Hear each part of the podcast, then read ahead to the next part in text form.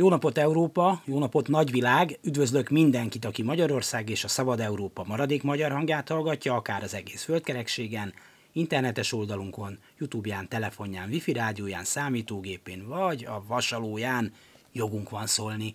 Dési János vagyok, örülök, hogy meg is velünk tartotok, szerkesztőtársam V. Nagy Gyöngyi.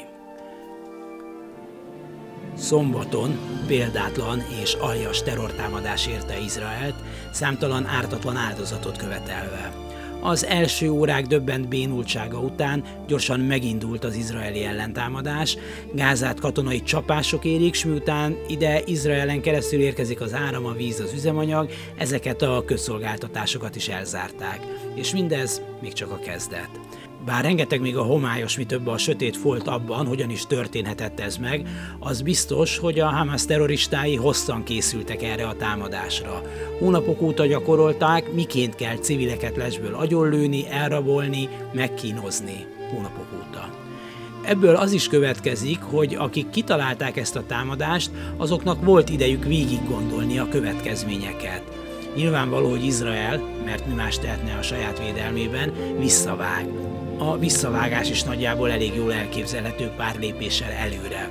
Régi támadások Gáza ellen, s bár a Hamas jó szokása szerint szívesen rejti katonai objektumait, rakétakilövőit, akár iskolák, óvodák mellé, hogy a gyerekek testével fedezzék a gyilkosságokat, most ez sem fog segíteni. Szárazföldi támadás? A gázai Hamas rendszer eltörlése?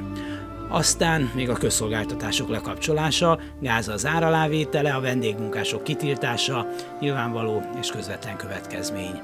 Gáza egy alig pesnyi terület, ahol legalább két millió, de egyes források szerint akár három millió ember él, meglehetős szegénységben és kilátástalanságban.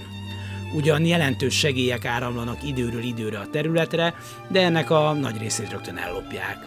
Láttam számításokat arra, hogy a valahogyan becsempészett sok ezer gyilkoló rakéta árából elég rendesen föl lehetett volna lendíteni a gazdaságot Gázában. A gyilkolást választották. A támadás elhatározásának a pillanatában pontosan tudták a Hamas vezetők, s a mögöttük állók, akár Iránból, akár Katárból, akár honnan, hogy őket egyáltalán nem érdekli a palesztinok sorsa sem. Mindaz, ami most, sokszor szó szerint is a fejükre hullik, azt maguknak és saját terrorista vezéreiknek köszönhetik, akik kiprovokálták az ellentámadást. A politikai cél sem olyan nagyon bonyolult, a terror föntartása, az esetleges megegyezések megtorpedózása, részben azért is, hogy a lopás rendületlenül folytatódhasson. A dühöngő gyilkoló terroristák nem biztos persze, hogy ezt előre látták, ők csak elhitték azt a sok propaganda szöveget, amit beadtak nekik, az agymosásból, az erőszakos, korlátlan propagandából, a felhergelt emberek tömegéből mindig tragédia lesz a végén. A másik, hogy talán egy emberöltőre megint, nem először, lehetetlenné tették a kiegyezést. A Hamas terrorista vezérei megnyitották az utat az erőteljes izraeli válaszcsapások előtt, mert valóban most belátható ideig nem nagyon látszik más megoldás. Ez a terroristák eredménye, az erőszak spiráljának a föntartása. Hiába tudjuk, nem csak az Izraelben lévőket gyilkolják, hanem a sajátjaikat is odadobják, de ez nem igaz semmire. Egy Golda melynek tulajdonított mondást kell megint idézni, mint már annyiszor. Addig nem lesz béke, amíg az arabok nem szeretik jobban a saját gyerekeiket, mint amennyire minket gyűlölnek.